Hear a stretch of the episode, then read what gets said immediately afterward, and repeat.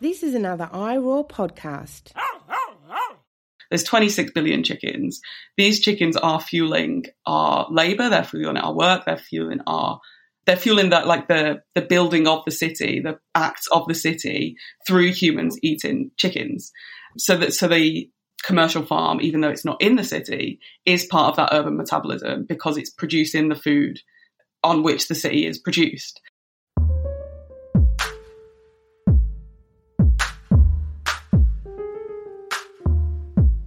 Welcome back to the Animal Turn, everyone. We are officially halfway through season three. Yay! It's very, very exciting. I've uh, so enjoyed speaking to everyone about urban animals, and I hope that this has been useful for you too.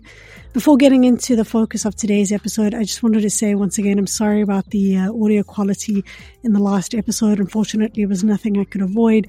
I did get some feedback that said it was really hard to listen to. I hope that you managed to uh, listen to Kritika and get from the episode what you needed. Uh, I'm going to try and work on it a bit more and see if I can polish it up a bit. Uh, but hopefully, you enjoyed that episode. In today's episode, I'm going to be speaking to Catherine Oliver, and luckily uh, we had no sound issues this week. There's one or two uh, instances where you're going to hear a chair, uh, chair being moved and stuff, but I think that that's understandable. So, uh, Catherine and I are going to be speaking about what is a really interesting and exciting concept, and that is urban metabolism.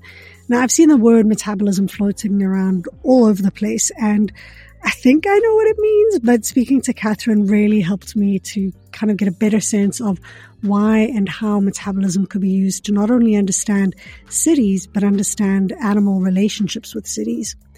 So, Catherine is a postdoctoral researcher currently working on an ERC funded project, Urban Ecologies, at the University of Cambridge, uh, where she is working on urban backyard chickens and chicken keepers in London. Her monograph, Veganism, Animals and the Archives, is coming out soon with Routledge in August, so keep your eyes open for that.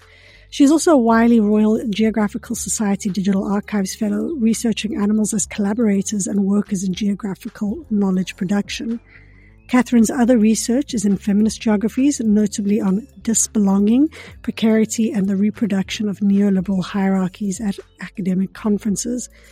We have a really, really great conversation, as you can tell by the length of this episode. Slightly longer than normal, but we just couldn't stop.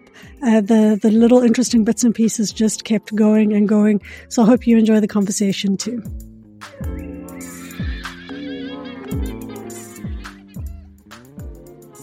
Hi, Catherine. Welcome to the Animal Turn podcast. Hi, thank you for having me. It's uh, it's great to have you on the show. Uh, I've spent most of the morning reading some of your writing, and yesterday brushing up on urban metabolism. And I've got to say, it's been an absolute delight to read your blog posts and your articles. Uh, you, you're a great writer, so I'm really looking forward to talking to you today. Could you perhaps tell us a little bit about yourself and how you came to be where you are?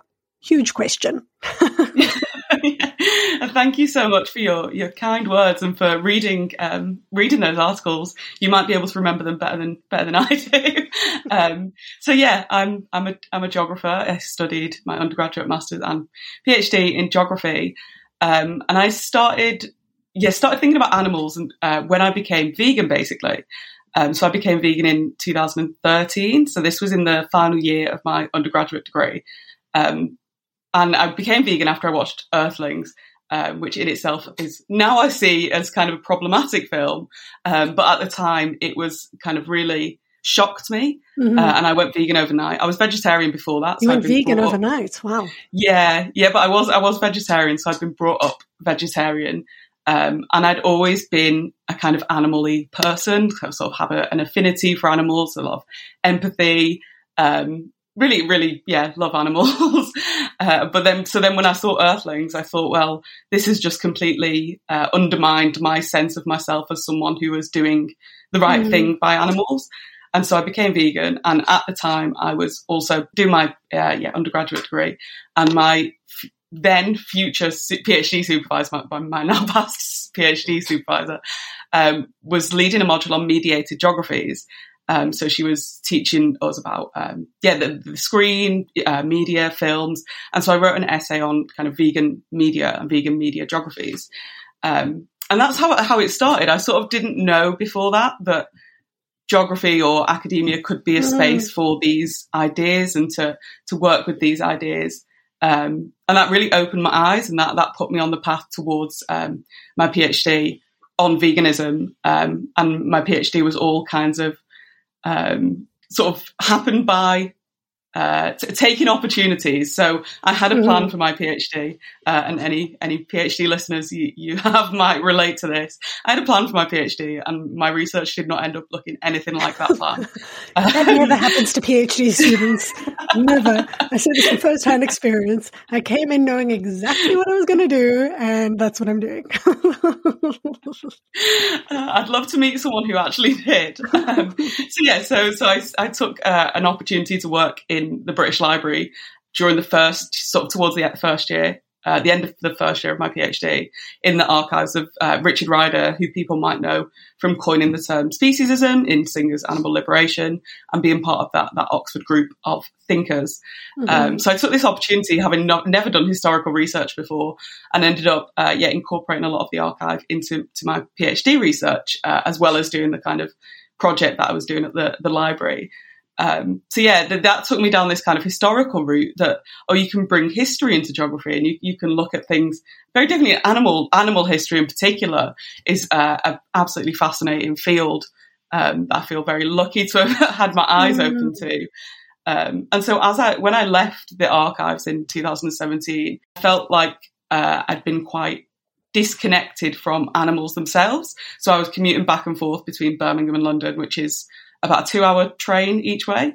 Um, so I wasn't Oh, spending wow. a lot of time with any, yeah, I wasn't spending a lot of time with animals or with my companion animals who live with my parents, which is like two hours in the other direction. Uh, that's like two hours north of Birmingham so yeah, I, I it just so happened that when I left the archives, my mum decided to um, rescue some ex commercial hens.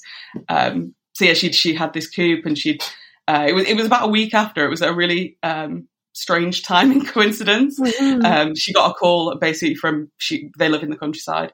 She got a call and was like, "Oh, we've got we've got some chickens. Um, if you if you want some, come and get them now." So she went and got these six chickens, and so then then wow. yeah, that was never obviously never never planned either. And so I started to um, get to know these chickens, write about these chickens, think about these chickens, and they became such a kind of fundamental part of what I was thinking about and how I was thinking about animals that they became um, kind of a substantial part of my my PhD research. And the main bit, well, the, the middle bit of my PhD research was was interviews with vegans, um, which is the bit I meant to do, and so I did also do that bit. Um, but then it, the chickens were the kind of bit that really really took me. I was really interested in the chickens. Um, and I guess that's also Mm. the part that um, led me into the research I'm doing now on uh, urban chickens. So yeah, I guess that's kind of how I, how I got here.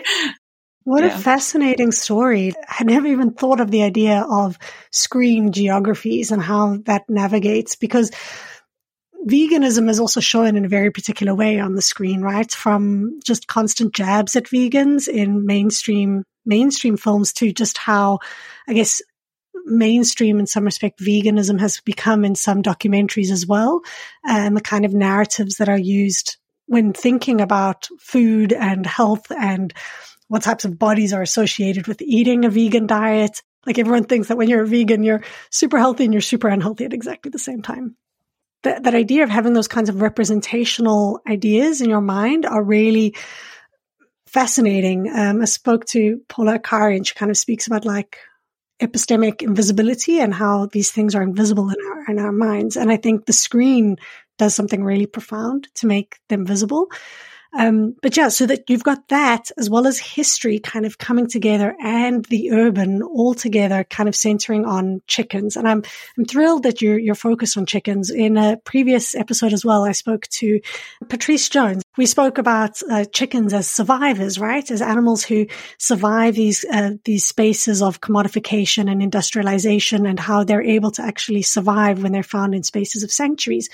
So the chickens that your mom got and brought home were they industrial chickens how how did how does it how does it work that someone just calls up your mom and says hey there are some chickens if you want them Yeah, so she actually did it in, in quite a strange way.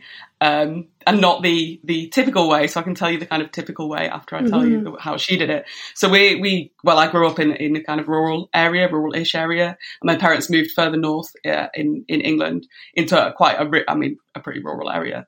Um, and so around there are these kind of um, well, down the road where she got them from, there's this barn, which is where basically the eggs are hatched and the chicks are fed until they're uh, point of lay, which is like 16 to 18 weeks, I think. Might have to double check that.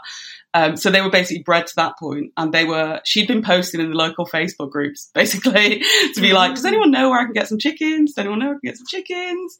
Um, so yeah, someone basically just tipped her off that these chickens were going to be being moved, and so she she got this call uh, or message, I don't know, um, to say, oh well, these chickens are going to be moved. So she just gets in the car and goes down there, and it's like, oh, can I have some some some of these chickens?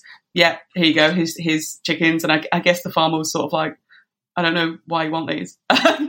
like they're on their way to to a kind of commercial laying farm, but they're not to to the, that farmer. They're not worth that much money. So if my mom's going to pay him a, a like ten pound, fifteen pound, that's more than he's going to get in the selling them to the like lay, laying farm, if you mm. see what I mm. mean.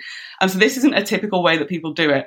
Um, this was just a kind of happenstance way that she, she was asking around and was basically tipped off and went and got them. Um, so usually um, the way that people get ex commercial or industrial hens is through big rehoming organizations. So there's a couple of these in the UK.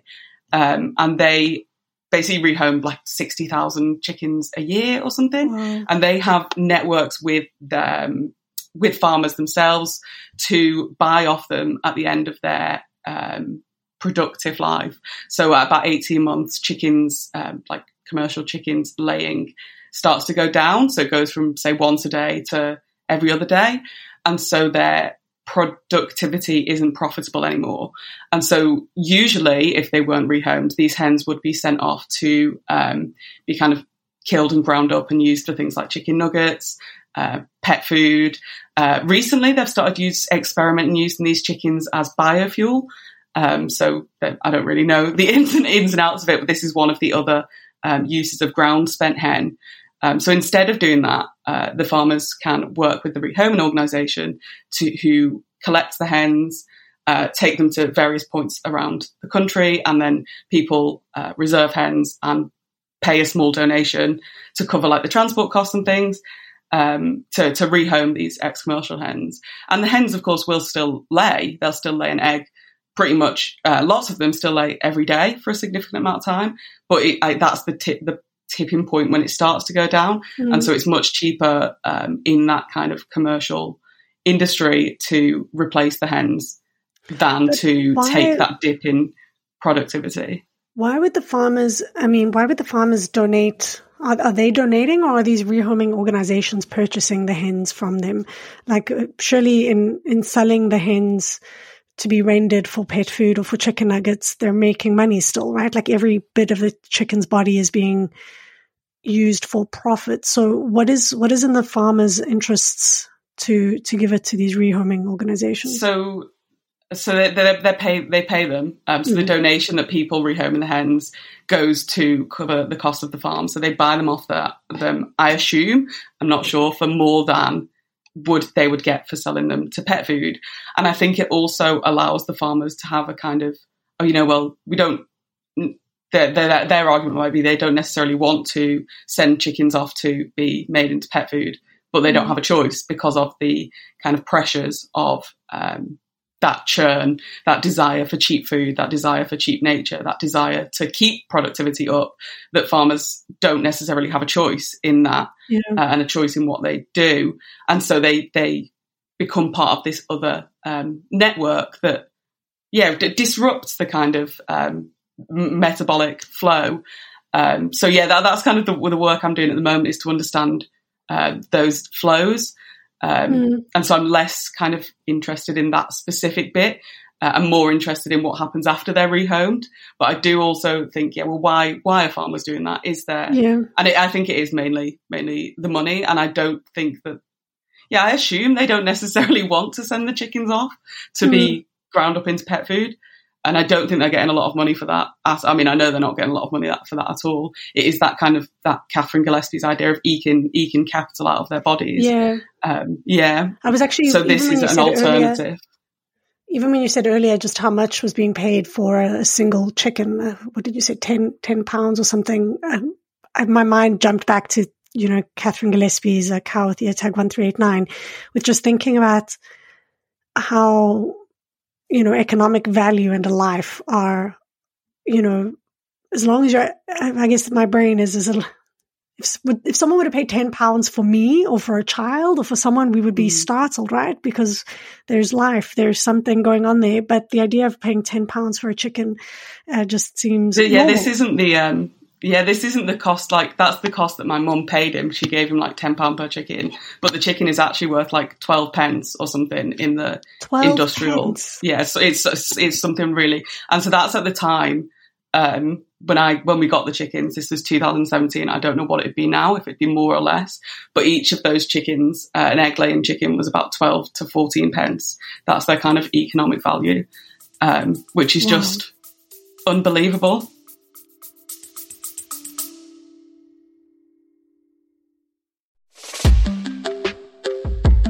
What's all around you, almost everywhere you look, and makes your life better? Birds. Learn all about these beautiful creatures in this wonderful new podcast called Birds of a Feather Talk Together. Two experts guide two newbies on their journey to learn more. Mallard ducks, ivory billed woodpeckers, Hawaiian honeycreepers, blue jays, cardinals, sandhill cranes, and more. Each week we discuss a different bird and walk away with a better understanding of the birds all around us. Oh, and we have a ton of fun doing it. Listen now. You're going to like learning about these birds. I guarantee it.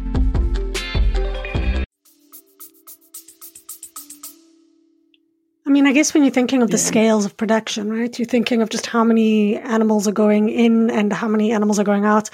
So uh, I think you had written, I think it was you in, in one of your papers where where you had noted that 70% of bird biomass in the world are chickens. So just the weight of all the birds in the world combined, all the birds. And I mean, there are so many different species of birds, you know, everything from a hummingbird to a heron. And 70% of that variety are chickens. I mean, that's just staggering. So when you, when you think of that number and you think of how many birds that must entail, then yeah, how how could how could chickens ever be expensive? I suppose. Um, I, I, know that chickens are the most slaughtered land animal, um, but I had no idea just how many chickens there were in the world. Really. Yeah, I think um, there's something like 26 this is from 2019, it's like 25.9, 26 billion chickens alive at any one time. And so that doesn't, when I, when I saw that number, I was like, that's so many chickens. But of course, every day uh, millions of those chickens are being killed and it's continually so mm. how much like if you think about also that kind of flesh the, the dead chicken flesh that, that there's just so many chickens and it's just mm. feeds into well why do people not see chickens as a bird which is something i've been kind of thinking about the last couple of weeks is is it because there's just so many of them yeah. like they're just so ubiquitous so mundane that people just don't see them as a, a bird as a as an animal. Mm. Um, and well, I, they see them as a, a commodity, right? And like mm-hmm. you said, that the, the, aggregates of those numbers, if you consider how many are killed on a day to day basis, not even thinking about the chicks that constitute, you know, that are part of that, you start adding up those daily numbers of chickens that are killed constantly over, over a period of time. It, it is just staggering, um, those numbers. But something you've you've brought up now, you, you mentioned that you're focusing in on um, metabolic processes, uh, and, and today we're going to be speaking a bit about urban metabolism.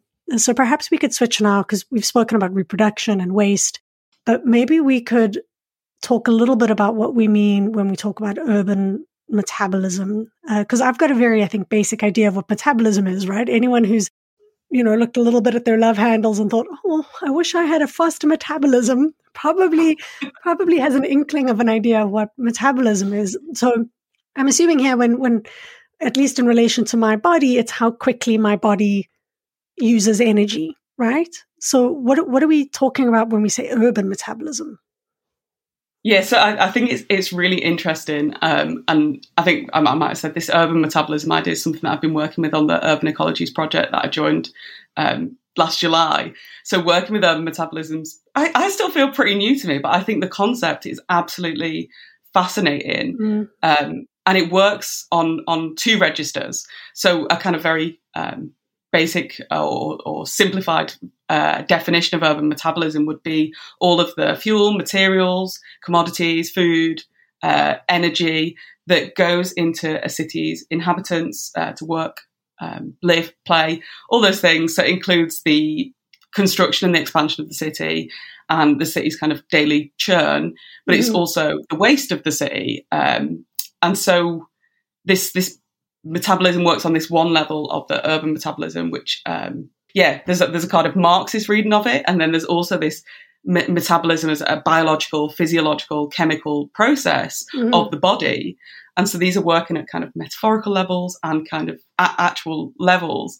Um, yeah, so if, if I understand you correctly now, what you're saying is on the one level, when we say urban metabolism, we're viewing the urban, or whichever city we're looking at, as having its own distinct metabolism, its own distinct way of bringing in resources, aka food, um, or whatever it needs to function, right? So I guess uh, my metabolism needs more than just food. It needs like the nutrients in those food, but it also needs mm. air and water and all of those things. So if I understand you correctly, on the one level, you're saying that if we consider the whole city, an entire city, uh, London for you, or Kingston for me, or Cambridge, or wherever it is, those distinct urban areas have a distinctive metabolism in terms of what they consume, what they bring in, and what they churn out.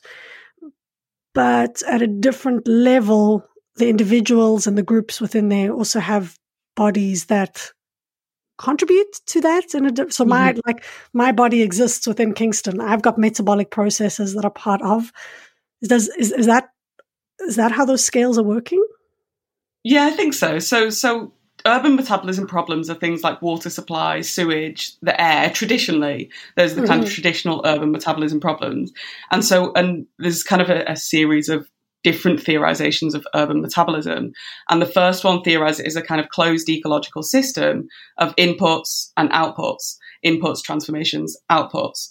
Um, and then this is developed with things like urban political ecology to actually say, well, where mm do those inputs and outputs end? Where does the city end? Where does the urban yeah. end?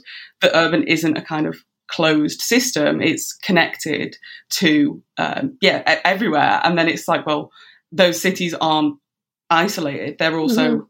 connected globally. So do you then um, contain that within a kind of global planetary urbanization does that then account for can you have that kind of global urban metabolism?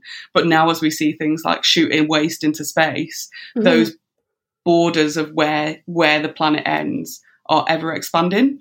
Um, so yeah so that so on the one hand there's this urban metabolism that tries to um, see inputs transformation outputs and measure what a city needs what a city's using.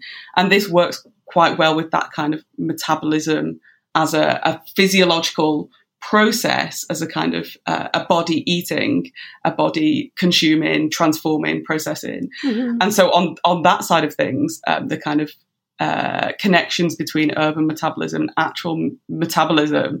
Uh, Hannah Landecker theorized this through post industrial metabolism. And so she looks at the ways, and I'm going to try and get this right, but it might, might, not be entirely remembered correctly.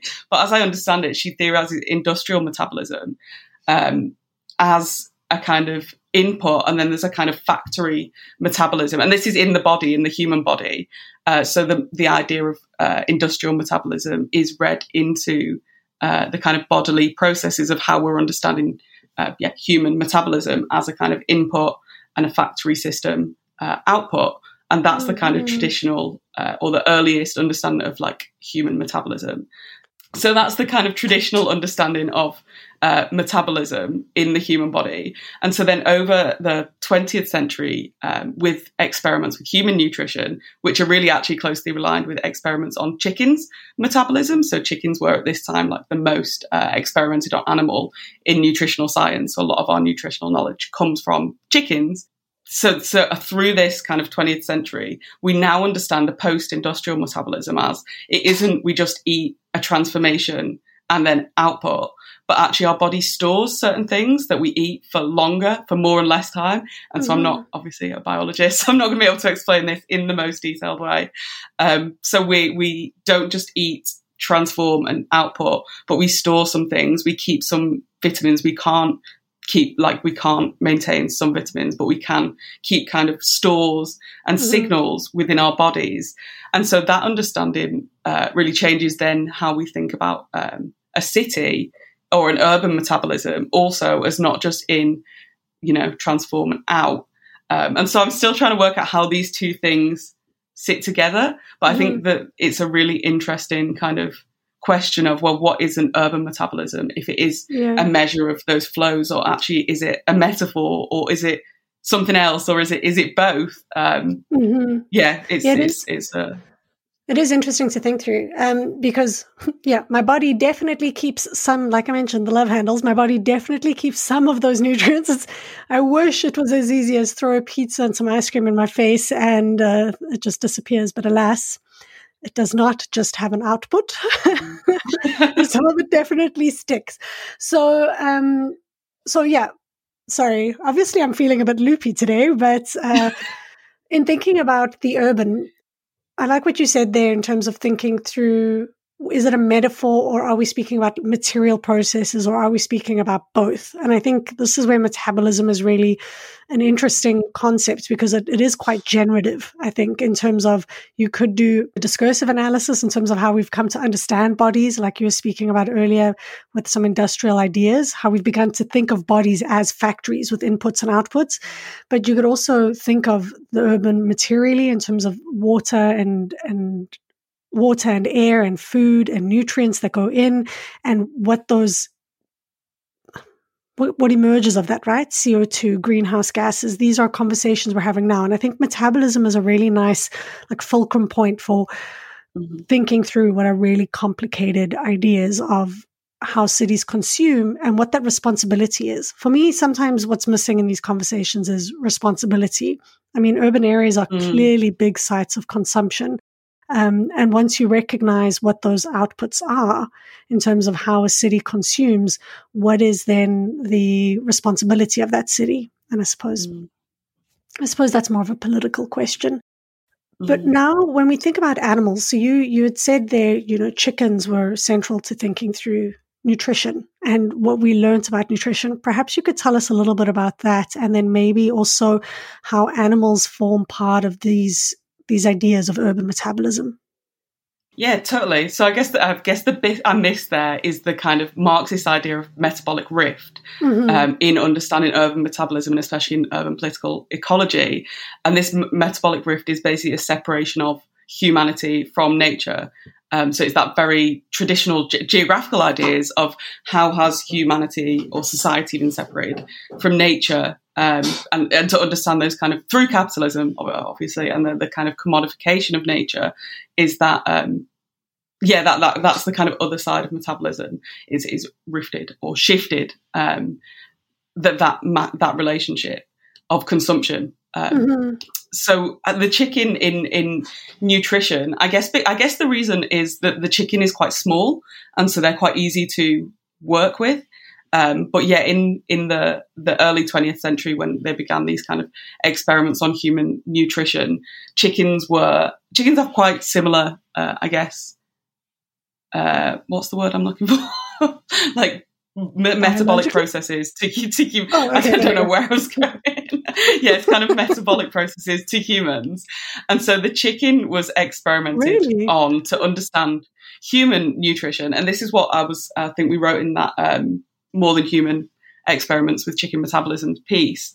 Um, we were trying to understand how and how and why, and so th- this kind of history of experimenting on chickens to understand what um, what a chicken needs and what a human needs. These two uh, histories of agricultural science and, and human nutritional science kind of um, yeah developed side by side. And so the, the reason that um, chickens become interested is not only because they are doing this kind of so we have the, the broiler chicken and we have the layer chicken. And so this is quite an important distinction in thinking about um, metabolism uh, and nu- Mhm. nutrition. So a broiler chicken is is obviously bred to grow big and to be fleshy uh, and to have yeah yeah to be big and fleshy and to eat and eat and eat and get bigger fast um, and to get to get as big as possible as fast as possible. Whereas for a laying chicken, that's slightly different. Um, so the laying chicken is is bred to uh, yeah produce as many eggs as possible, and so their um, metabolic labor is to uh, yeah reproduce, but also as in these these kind of experiments with chicken metabolism, the egg is is is kind of rudimentary. It's kind of it's kind of strange because you think it's technologically advanced, but on the same hand, it's not that. It's quite rudimentary. So if a chicken eats a, more of a particular kind of vitamin, there will be more of that vitamin in its uh, in their eggs that they lay. Mhm. So one of the experiments was with vitamin D. Um, so so they fed supplements, vitamin D supplements, to laying hens uh, pellets like diets, and their eggs then have more vitamin D when they when they lay them. And this happens with can happen with like omega three as well, and a couple of other things. And so it makes it when when humans are eating those eggs, they're getting more of those vitamins, but through the chicken's metabolic labor, those vitamins are easier to absorb than they, if, if to the human body than Mhm. if they were um, like the supplements were given to us directly. So these chickens are transforming material because, and it's because, I mean, it's because they're an animal, you know, it's because they have similar um, Mhm. needs in their food to humans that this is, um, that, that that then becomes easier for a human body to absorb. Yeah. So then we become really, you know, we're really entangled in e- each other's not only lives and spaces, but in each other's cellular uh, kind of biological makeup. Chickens are doing this labor for us to be able to eat. Um, I mean, if we if we eat eggs, of course, so that to be more easily absorbed, and so this this can kind of uh, attend to problems of undernutrition, um, overnutrition, but with you know um, lack of, of vitamins. Um, so yeah, this, this is the kind of use of uh, chicken metabolisms. Uh, yeah, over the last century. That's really, uh, you know, it's fascinating to think through what the implications are of that because you think of how health discourses around uh, eggs or chicken eggs have proliferated, right? You need to eat eggs because they're high in X or they're high in Y, but actually they could be high in those because of, uh, you know, what what is it being actively fed to them so that they're high in that. Uh, similar to how I guess you'd fortify bread, instead of using an oven, you're actually using the chicken's body to fortify a product, but for human consumption, uh, not necessarily thinking about the chicken's own metabolic needs. So, so that really, I think, helps me to understand kind of these different scales of what you're talking about. On the one hand, you've got a body that is literally turning something into something else. Um, but on the other hand, you've got this bigger urban area. You know, th- that is to some extent things that are coming in. But then I'm also thinking in your, your paper, you spoke a little bit about waste. And we spoke in the beginning also about how many birds there are. And I think this is also part of the ecology, right? Where do, where do the bodies go? So yes, and maybe is that part of the metabolism as well as humans eat them and it's a constantly changing, evolving thing? Or is there more to it than that? Totally, yeah. The, the waste is totally part of the kind of urban metabolism of a city, so it's figured into those. So as a, as a kind of inter or transdisciplinary uh, idea in Mhm. a kind of material systems flow uh, urban metabolism, waste is factored into that um, metabolism of the city. So the metabolism is what goes in, what's what are the processes and flows, and also what comes out, and then where does that kind of come back in. Um, and so one of the ways that I've found this quite interesting is how um, uh, this idea of a closed circular system, you know, like this is what, what we're told is that they're so efficient, um, chicken, commercial chicken farming is so Mm. efficient um, that everything goes back in. Um, so, so there's no waste. Well of, well, of course, there is waste. So the idea that chickens, even if they're not being rehomed, say, let's say, um, that, so the chicken is one of the, um, it's like the most fastest growing meat um, across the world. There's 26 billion chickens. These chickens are fueling our labor. They're fueling our work. They're fueling our they're fueling that like the the building of the city, the acts of the city through humans eating chickens. So that so the commercial farm, even though it's not in the city, is part of that urban metabolism because it's producing the food that on which the city is produced. And so the, the waste from this city, you know, if it's redirected into uh, chicken nuggets or whatever, becomes this um, circular or, or, or mm. e- efficient economy. But this then ignores all of the kind of pollution of the um, chicken farm, the air pollution, the ammonia, the the all the kind of other uh, kind of yeah. Uh, I can't, can't, but not material. It's not tangible, you know. It's not material. You can't see yeah. that, but of course it's there.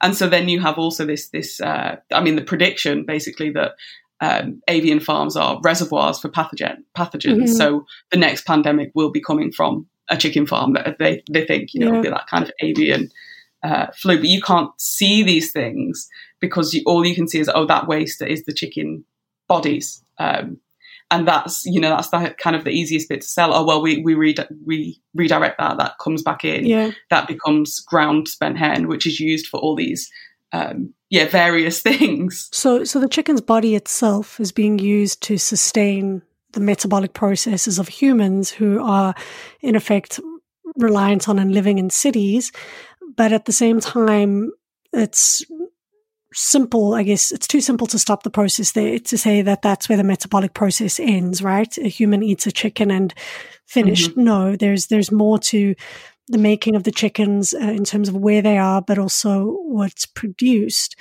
But why, why then use urban metabolism here as a concept instead of just urban ecology? Uh, you know, is, is this not just speaking at an ecological level, saying, okay, mm-hmm. all of these different processes operate and function? How does is it because the body is so central to analysis or what, what is it that makes urban metabolism a particularly useful concept here for understanding some of mm. these multi-species relationships I think for me, it's it is in in eating, and I've been um, absolutely mm. fascinated mm. by eating for a long time. And so it's not just the human eating the chicken, but what's the chicken eating? You know, the chicken's eating these fortified um, fortified feed, mm. which is mm. then eaten by the human, and then eating itself isn't just a material um, thing; it's a political thing, it's an ethical yeah. thing, it's a um, yeah. And this, so this this kind of comes from the work of Annemarie Mol, who's just got a new book out called Eating in Theory, which I'm sort of working my way through.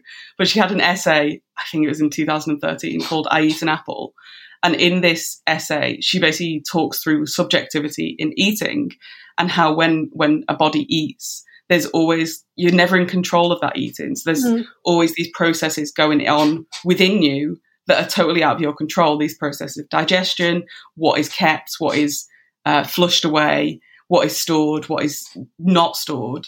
And so she she talks about in this apple she um, in in in her youth that the, the Granny Smith apples that she used to eat came from Chile, and this was under Pinochet's re- regime. And so she says even even like twenty years later, thirty years later, whenever she was writing, when she eats an apple, she still finds this distasteful. She she enjoy a Granny Smith apple because of the political meaning that she's consuming. Um, so so she kind of is so she, on the one hand, she's got all these processes going on within her beyond mm. her control, and then this kind of political distaste for it, and yet this idea that your stomach can be somewhere that transforms uh, on on a kind of cellular level, but you can make choices about what's in your kind of stomach. So liberation beginning in the stomach, which is an idea from kind of um, activists in, I, guess, the, the 80s and 90s that li- liberation can begin in the stomach. Mm-hmm. And so for me, that then really that kind of material process, that political process of eating, it moves across scales so so well. What we're consuming, what yes. we're metabolizing, what we choose to metabolize and not choose to metabolize is at once a choice and something beyond our control. Um, yeah. And that's the bit where it's beyond our control, kind of scales up to this idea of urban metabolism, what the city's eating, what the city's keeping, what the city's mm. spitting out is not within our control. So I think it travels quite well, it scales yeah. quite well, the idea of metabolism. And like for me, that. it is really that kind of eating. Mm, um, I like, yeah, I mean, I, I really like it's fascinating. Yeah, because if you if you start to center, because so far we've really spoken, I think you know about chickens and humans and how their metabolic processes are uh, I guess entangled with one another, one another, both politically, economically, and and spatially, right? But I think that if you're foregrounding eating and what those meta- metabolic processes tell us about relationships um, and about the urban, then this opens up a whole bunch of actors that you could consider, right? So if you were to now consider, I don't know, coyotes uh, or, or, raccoons uh, using a, an urban metabolic lens, you know, and this is now stepping outside of, I think, of the commercial realm of things where, yes, we, we've seen now, you know, chickens are part of these industrial farms. Uh, humans eat them. It's part of this like capital process. But what would it mean to switch the focus of urban metabolism to look at wildlife or to, mm. uh, yeah, I don't know if you've if, if, if you've ever given that some thought. Like how how could this be used to understand the urban worlds of of animals? Yeah, totally. Um, because I guess that's the thing, isn't it? Right. So if you have an urban metabolic idea, you're like, well, what are the inputs, outputs? Who are the actors? Mm. That's very much through a, an anthropocentric framework, mm. and the the animals come into that as eaten.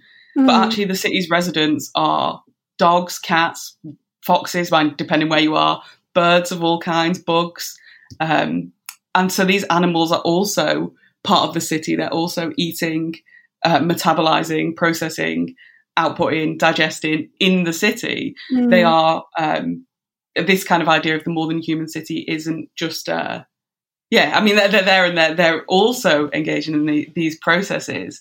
So what do what does it mean if we look at the city through the kind of um, wildlife's metabolism, and then I guess it comes with those histories of how um, what am I trying to say? Of which animals are in in the city, right? So mm-hmm. when we mm-hmm. think of urban uh, animals, we think I don't know. Traditionally, I guess if you if you weren't someone interested in animals or you weren't someone interested in the urban, and someone said, "Oh, what do you think of urban animals?" You'd be like, "Well, there aren't any animals in the city. Mm. Um, animals are for the countryside." But of course, that's not true. You know, like when I think of my time in the countryside versus in the city, I've seen way, way, way more uh, animals and lived near and known way more wild animals in the city than I ever knew in the countryside. In a sense, the countryside is sort of devoid of those really close relationships with animals mm. where you're kind of on top of each other and you get to know each other and you're like, oh, there's the badger, you know. um, so, and it, you you get to recognise individual animals, not just species animals in the in the city, mm-hmm. and so you have.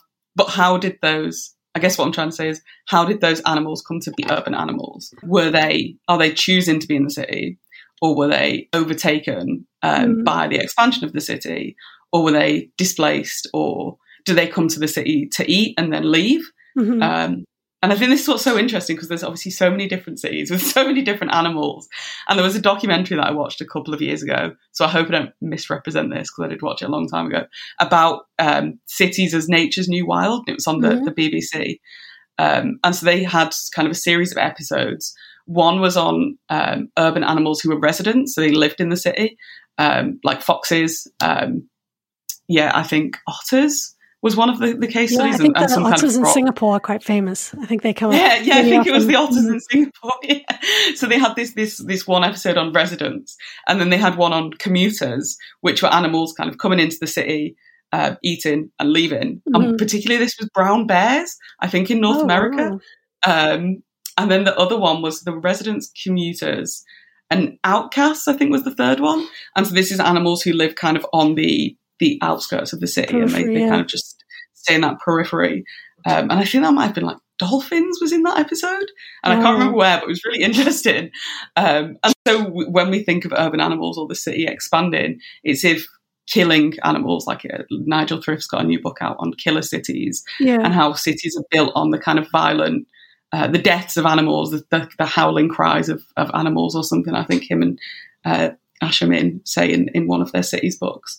But actually, the, the city is also a kind of a playground of new ways of living um, mm. and a playground of kind of um, how humans and animals might live together in the future. And so over the last few weeks, I've, I've just been just for my own kind of um, understanding of how I got here. I've been writing a kind of love letter to um, the urban animals that I've known. And so this started when I moved, I grew up, like I said, in the countryside and I moved to Birmingham, which is like the second biggest city in the UK in 2011, like 10 mm-hmm. years ago, for my my first uh, my undergraduate degree, and my, my like. It sounds a bit like I was really lonely and sad, and I was a bit lonely and sad for reasons. But one of my closest friends was this badger, um, and so I did have human friends as well. But I didn't particularly enjoy my undergraduate degree. I was very out, like a fish out of water, I suppose, for an animal, uh, an animal analogy.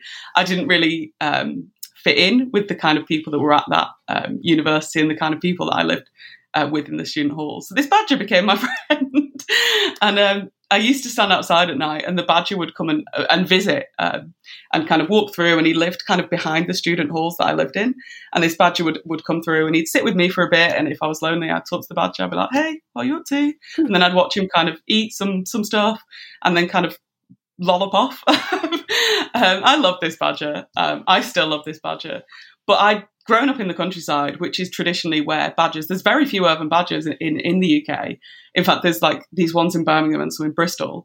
And so I was so lucky. I'd never seen a badger before alive. I'd seen many ba- dead badgers. Um, and this badger kind of welcomed me to the city. I'd never lived in a city before. It was so scary for me. It was such a big city as well. And looking back now, like having lived in Birmingham for 10 years, it now seems like a tiny city. But this badger welcomed me to the city. It was, it was my friend. Mm. And then over the years, other animals, when I was having a tough time in the city, became my friends. There was a fox um, that used to sleep in the garden of, of, of, my house a few years later. When I was having a bit of a rough time, I'd just go, and sometimes this fox would just go and sit there and we'd talk. Um, a few years after that, there was um, I lived in like a top floor of a block of flats, and on the roof opposite, um, gulls nested. And so I got to it was another another lonely time in my life during my PhD, and I would I got to watch these these gulls nest and kind of mm. grow up um, really close. I mean, they were they were right by me, um, and it's not an, a site in the city that I think people see or think of is these no. these nesting birds. Well, and in yeah. Birmingham, there's also these peregrine falcons that nest in, in one of the towers. Well, um, it is just, it's really interesting what you say is how many intimate relationships you can have with animals mm. in the city versus outside of the city, uh, because we have kind of created, and I think I read it about a week or two ago, um, we've kind of created this idea of, you know, an out there where animals are really prolific mm-hmm. and they're abundant and uh, increasingly, coming back to what you were saying about like screens and screen representations, there are increasing calls for you know nature documentaries to actually represent this a bit more clearly. That kind of the idea of an idyllic, untouched nature where wildlife is abundant and there are no fences and roads on which they are dying is actually uh, dishonest media that's not really showing kind of these relationships. And of course, a lot of what's out there or out of the city is actually farmland, right? That's used to sustain the city. So, so to come back to these, these metabolic processes and a lot of that farmland in, you know, certainly here in, in North America is uh, monocrop culture, right? Singular foods mm. that are being oftentimes used to feed the animals that we are eating. Um, so yeah, really, and, and in those environments, certainly there are there are very few animals that are I mean, guaranteed mm. there are tons of animals running through the fields and in the trees, um, but you don't get that kind of sense of oh, out there there are just animals everywhere. But when you walk down the street, if you open your eyes, uh, as you've as you've clearly done in your stories, you know whether whether it's a fox or a badger, I mean, how how lucky, um, or a gull or a pigeon or a, you know a, a, rat or a dog or whatever it is or whoever it is you see in the city, there are mm abundant animals in the cities. And I think, you know, you, you spoke about, you know, the, the political nature of eating, that it's political. Mm. And I think it becomes really interesting when we start to think about that in terms of animals as well. What, what, what, what emerges when I start to say, okay, what does the act of hanging a bird feeder mean? So I'm supplying food to mm. a bird um, or birds, specific birds are flying to this specific city to eat. What what does that mean? At what point is this ecology, or or how do I use urban metabolism and the ways in which they eat? Because mm. this is what you said, right? Um, how do I use their eating as a way in which to understand their preferences and their choices and why they're in the city in the first place? Uh, really important, I think. Mm. Mm. I think this is this is a slight tangent, but you've just set me to, to thinking. You know, we we live uh, certainly uh, people of of kind of my uh, age bracket live very precarious lives in the city. And so we rent, we don't own houses. We're at the, the kind of whim of, of landlords and the whim of the market to be able to afford to live. So when I when I lived in a flat, I didn't have the, as much space, and so when I then moved to a house, I did feed the birds and I welcomed them in kind of intentionally to eat there. And in the in the in the flat, I guess that the animals were welcomed through the, the waste, but not intentionally mm. um, welcome. So, so animals like rats would be attracted to the waste in the city, and foxes. I quite often saw a fox um, bin diving like on the road opposite. And so we have, like when I when I lived in in Birmingham, then feeding the birds and inviting the birds and speaking to the cats and speaking to the, the, the animals that visited and that I was choosing or inviting to be part of my community. There's always a kind of temporal stop on that which is as a re- for people who are precarious, for people who um, and a lot of this kind of was was through the, the times of the pandemic. We mm. had more time, or, or I had more time. Not everyone had more time to feed the birds, to wait for the birds, to look at what they were doing, mm-hmm. um, to look at the other animals, to, to like plant flowers for the bees to eat. Yeah. Is pollination eating? I guess I so. so. Um, Certainly. Well, it's, it's part of their metabolic is, processes, right? They're collecting their definitely. resources. Yeah, mm-hmm. yeah, yeah. But this kind of urban the, the urban space is not a space that many people can afford to be in in the UK, certainly um, with the kind of housing market. Um, younger people, poorer people, precariously employed people, mm. all of this within a kind of a neoliberalizing um, capitalist uh, ideology. So then we build these communities, but we can't stay in them. So, so we yeah. build these human and more than human communities, but we can't stay in them. We, we're, we're at the whims of, of kind of landlords to um, allow us to stay in them. And so, so I know in an one or two episodes you were talk- ago, you were talking about the, the right to the the more than mm. human right to the city. But actually, do we have a, a, right to that that more than human city? Do we have a right to building lasting um, communities where we do nourish one another wh- across human and animal? Mm. Um, and whether that comes through that act of I think people feed animals a lot as a, as a kind of community act, a kind of political community act which um, I guess it's the thing we know about animals. We know they like to eat. Yeah. so when you put out a like it's a kind of political. We, yeah. Mm. And so it's that first move in in building a more than human community. But in in the city and in the kind of uh, neoliberal city, we don't have the um, lots of us don't have the kind of financial means to stay in that community. We we jump around a lot. Like mm. I think during the during my PhD, I moved, uh, which was five years long. I moved house about ten times. Wow. Um, so even across the city, I mean, it was all in the same city, but the uh, the local communities of animals were so different um, that mm. I never got to to really live with them for a long time. And so then you live in this kind of preca- feeling this kind of precarious life, um, which obviously then uh, for me anyway is another kind of empathy with the uh, the urban animal and with animals in their kind of precarity in the city that's such a powerful idea uh, what did you say there do we have the right to even create a more than human um, space mm. because yeah I, I think you know, just what a what a really powerful sentiment because building community takes time. Uh, is is what you're saying here, right? It takes time. It takes resources. Mm-hmm. It's one thing to say that we all eat, but who do we eat with? Uh, how are we mm-hmm. eating? How is eating being enabled? What are the tensions with being able to eat? You know, mm-hmm. feeding animals is not uh, it's it's also political, like you said. Some animals we readily accept that you'll feed, like birds, but then if you start feeding foxes, people might get upset with you. Why why is it okay to feed one and not not the other? How how have these kinds of feeding relationships emerged, um, and what are the implications of engaging in them? Right. Uh, to what extent is this paternalistic where we say okay no don't feed animals because then they become habituated to us and then it could be more dangerous for mm. them or do feed animals because their environments are disappearing the, the their access to food is disappearing um, to what extent should we close or not close off our waste when it forms part of the diets of a variety of animals uh, and also increases their cholesterol right the fact that squirrels are dying of high mm. cholesterol mm. is is just profound. But what you say there about kind of the tenuousness, the the which communities have the luxury of sitting and contemplating these multi-species relationships.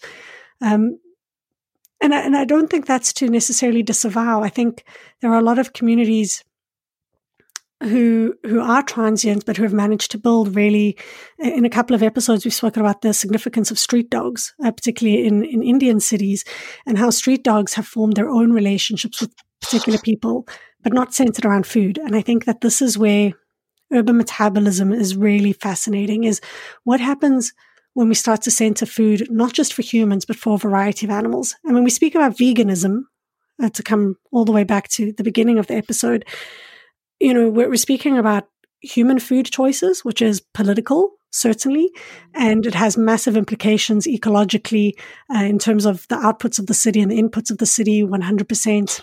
But what happens when we also start to center the eating needs of animals uh, and the diversity they need in the variety of spaces? What trees get planted? What mm. spaces get left alone and not bulldozed because it's a feeding ground or whatever it is?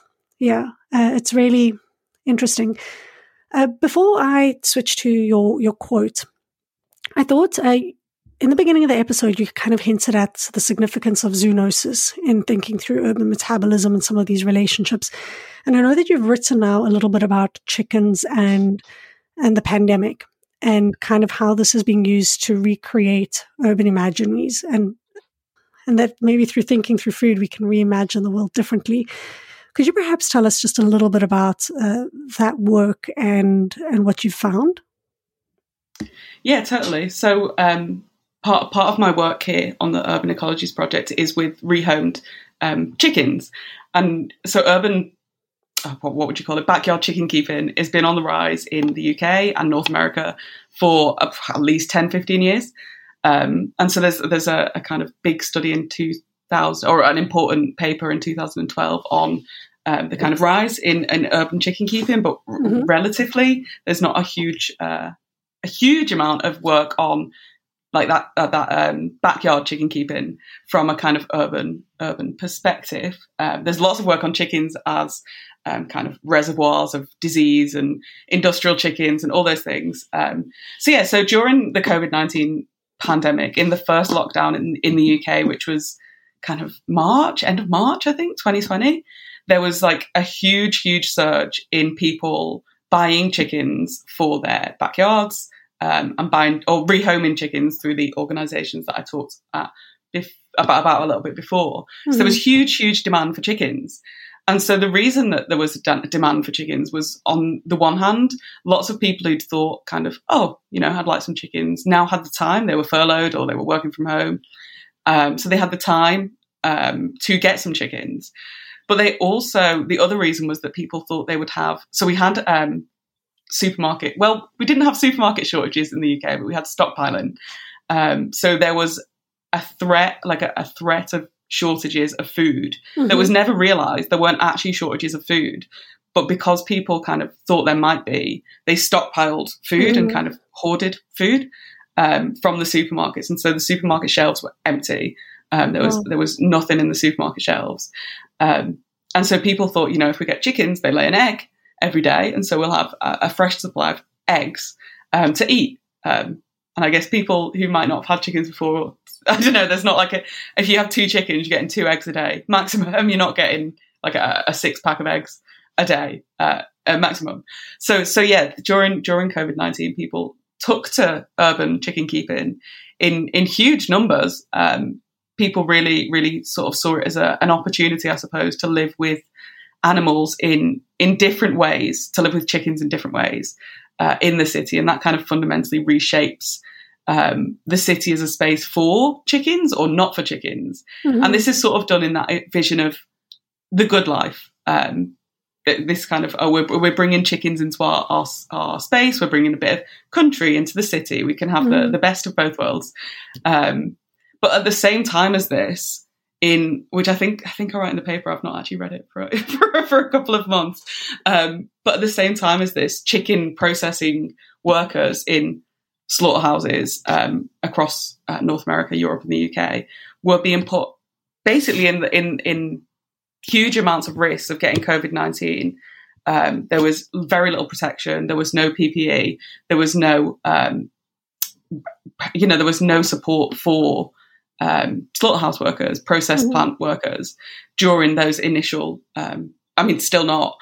And and I think it's uh, the, the, the kind of the, the backyard chicken can't exist without the the slaughterhouse. These two things are in in relation. Certainly, the rehomed chicken mm. does not exist without the kind of um, industrial chicken farming. Exactly. Um, yeah.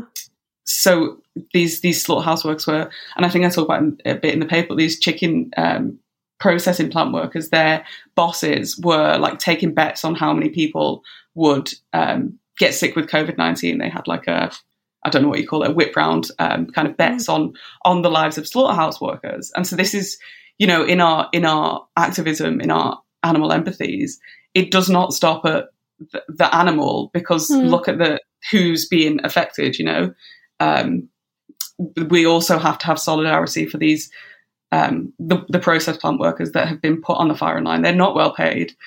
You wouldn't be doing that work unless you had to do that work. You know, mm. they're not well treated, they're not well paid, they're not, um, they weren't protected at all, and they are also seen as totally disposable as humans. And so, so I think the the families of a couple of the workers who, who died of COVID nineteen are taking a kind of uh, a legal case against the the mm. managers of the of the um, big corporations.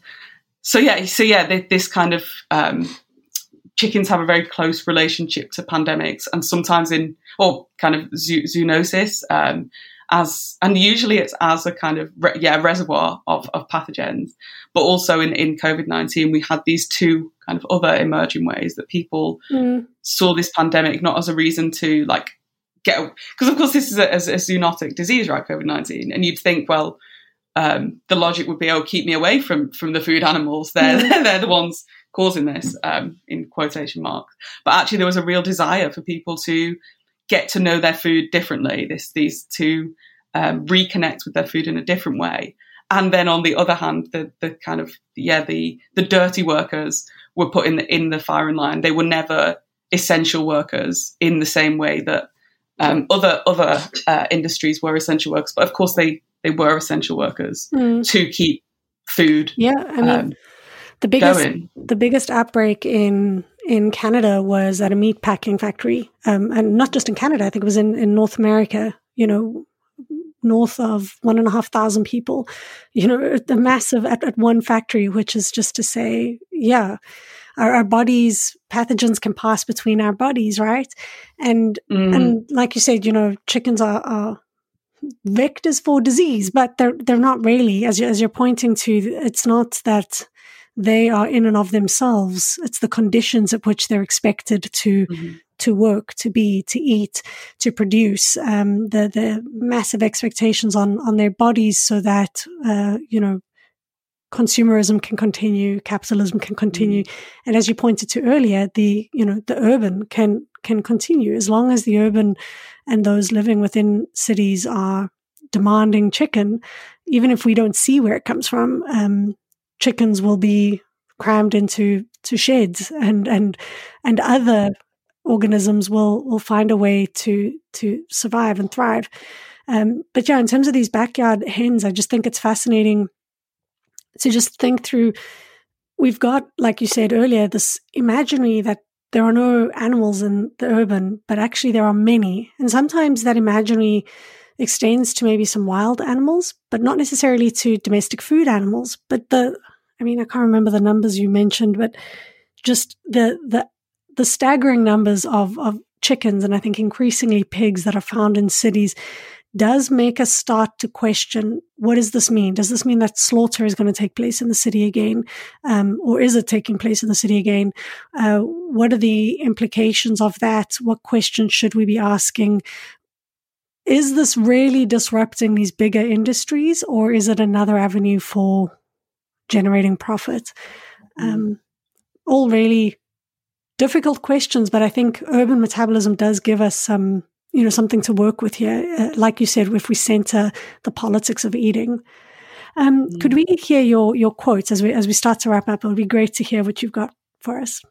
Yeah, so I, have I've got two quotes that kind of one speaks to, to the, the kind of urban or bigger metabolism, and one speaks to the chicken.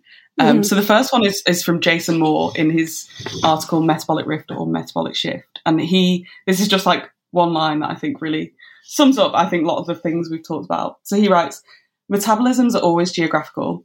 Capitalist relations move through, not upon space, which is to say through and not upon nature as a whole. So that's the first one. And the second one is about chickens, and this is from Les Beldo in his paper Metabolic Labour, Broiler Chickens and the Exploitation of Vitality. And this one's longer. so chickens labour at both the macrobiological and microbiological levels by eating, rooting, and laying eggs on one hand, and by metabolizing feed into eggs or animal flesh, flesh protein on the other.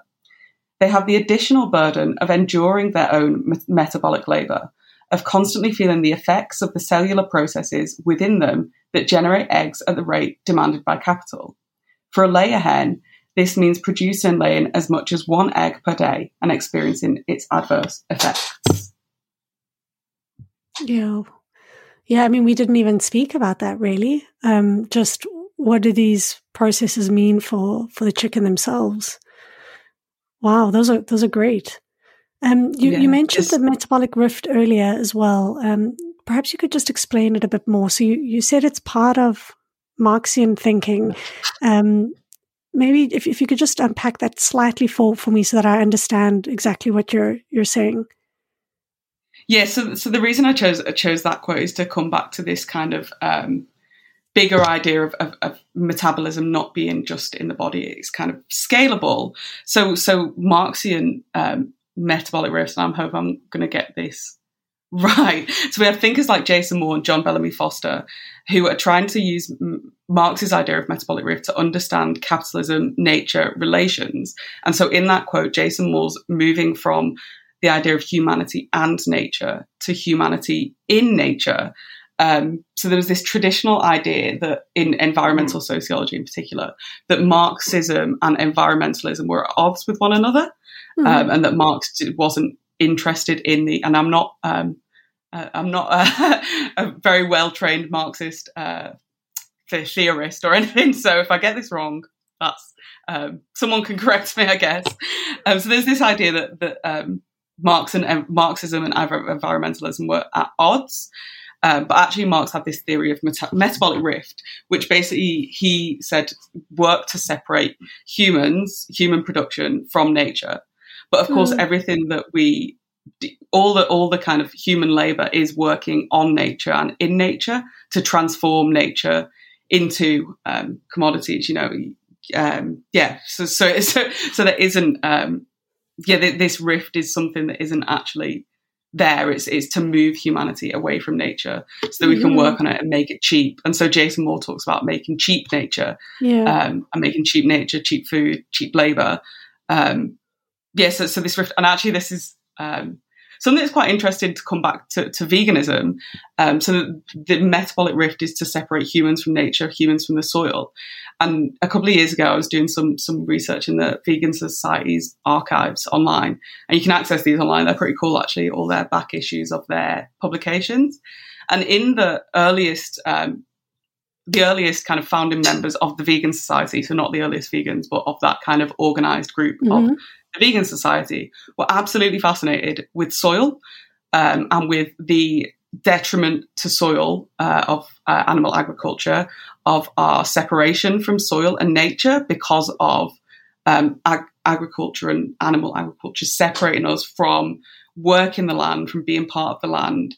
Um, yeah, yeah, there was this really interesting idea that I've not quite pieced together how it fits together. Mm-hmm. Um, but these these earliest vegans were really interested in um, soil quality, in self sufficiency, um, and in yeah, kind of uh, similarly in in returning to nature. That nature we'd been separated from through animal agriculture, whereas I guess a Marxist would argue it was through capitalism that we've been mm. separated from from nature. Yeah, so, so this idea of um, society versus nature, human versus mm. nature, is the kind of bread and butter of, of all ge- or lots of geographical theory, uh, and Moore shifts this into being humanity in nature. And what does that mean? Um, if we, are not, we are part of nature. We yeah. are in it. We're not just working on it. Yeah, and I, I love, I love metabolism as a way of grounding us in that, right?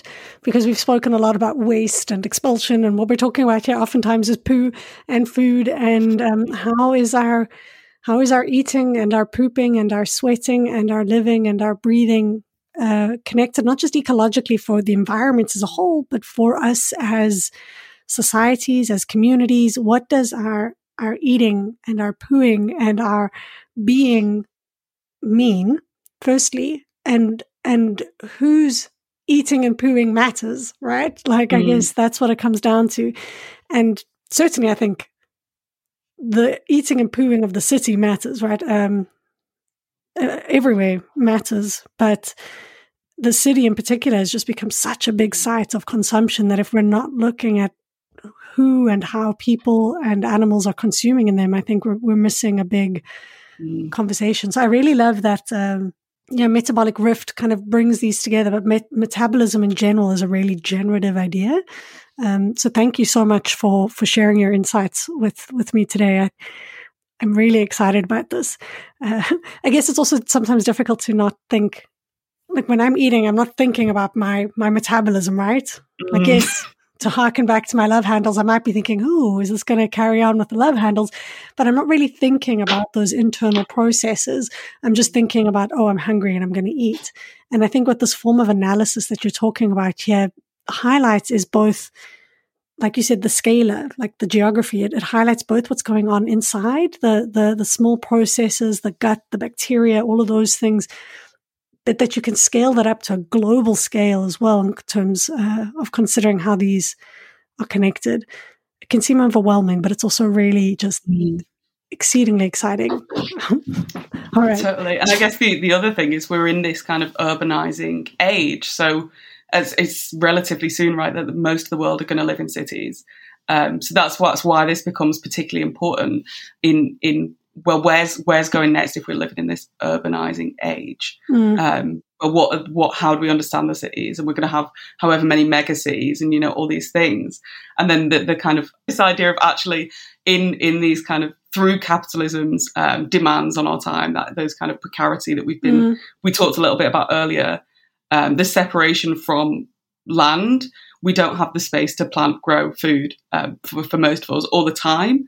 And so there's also these, these questions of, well, um, how's that kind of capitalist churn of the city and of our lives separated us from eating? Like, why don't we think about eating mm.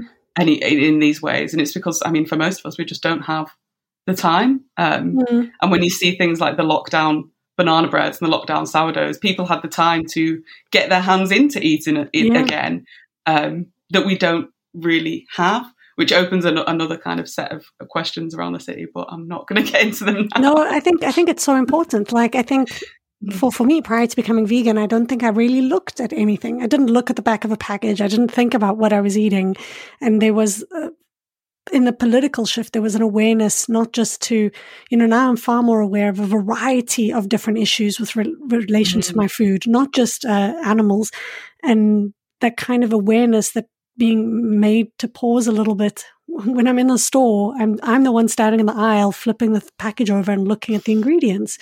Like it takes me a lot longer than uh, you know. Now, once you know what you can buy, it's one thing. But in the early days, it was definitely a massive process of of learning, um, which when you're busy and you don't know what to look for, you you might just not mm. think of it.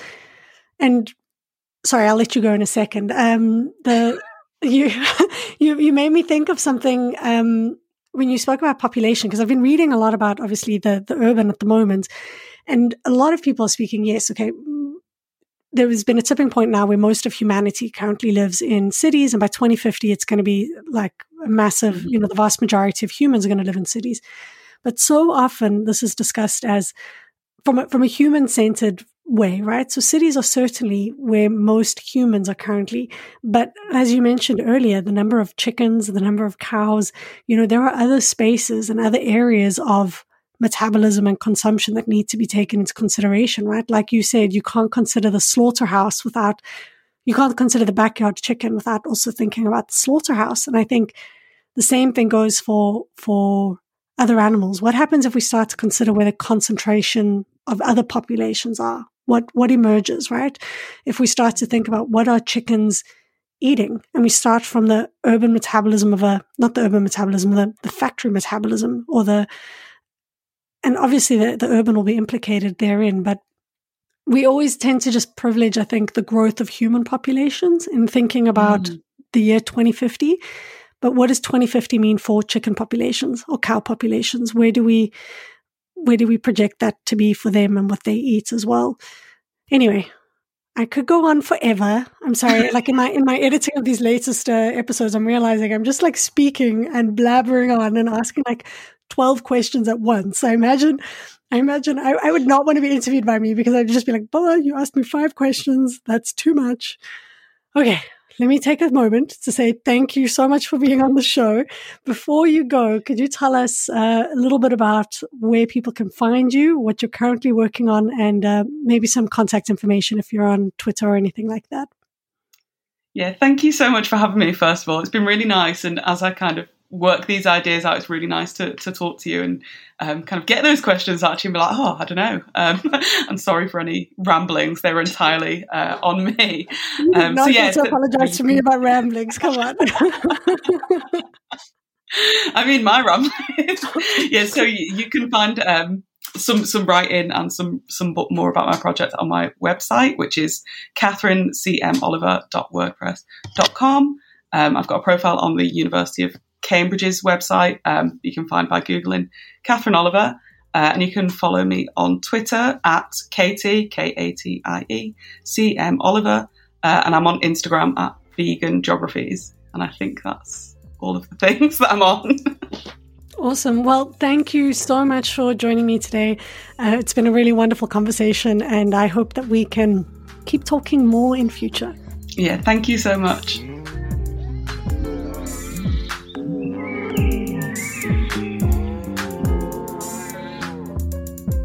Huge thank you to Catherine for being a fantastic guest. Now, in this episode's animal highlight, I was thinking, hmm, which animal should I focus on? And of course, there was only one answer to that question, and that is the chicken or chickens. Uh, now, in preparing for this highlight, I was really trying to find a cool like quote or excerpt that spoke a bit to chickens and their ways of living in the world. Uh, and actually, the more I searched and looked for chickens in the city, the more I was just coming up with images of chickens being uh, eaten, chickens being farmed, uh, chickens being sold and butchered in markets. And that wasn't what I wanted to focus on here. Here, I wanted to highlight how amazing and awesome chickens are. But I did come across this one pretty cool excerpt from Paul Auster's book, I Thought My Father Was God and Other True Tales from NPR's National Story Project, and it goes a little something like this. As I was walking down Staten Street early one Sunday morning, I saw a chicken a few yards ahead of me. I was walking faster than the chicken, so I gradually caught up. By the time we approached 18th Avenue, I was close behind. The chicken turned south on 18th. At the fourth house along, it turned at the walk, hopped up the front steps, and rapped sharply on the metal storm door with its beak. After a moment, the door opened and the chicken went in. That's a reflection from Linda Elegant in Portland, Oregon. And I just love that little excerpt because it shows the, a dynamic relationship between someone behind that door and a chicken who is navigating their way through the city, which is just a really cool thing. And it shouldn't be that surprising. Chickens are really, really intelligent. They have extremely complex social lives. They can remember north of 100 individual faces. They see in full color. They have at least 24 different vocalizations. And this is possibly one of the coolest facts there is about chickens. And uh, I hope it'll come in handy the next time you're at a dinner party. Chickens are the closest living relative to T Rex, to the mighty T Rex. Chickens also, of course, really enjoy dust baths and are excellent mothers, and they can live to be 11 years old. They're often killed only at about 40 days in industrial operations, but they can live long, complex, and beautiful lives.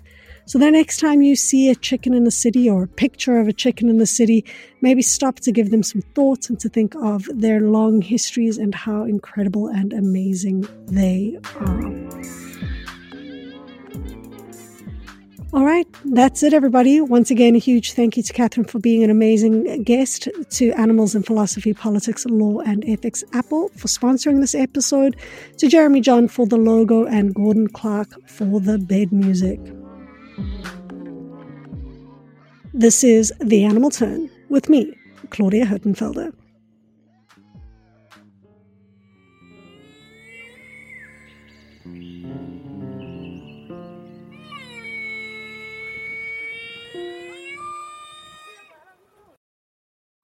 For more great iRoar podcasts, visit iroarpod.com. That's I R O A R P O D.com.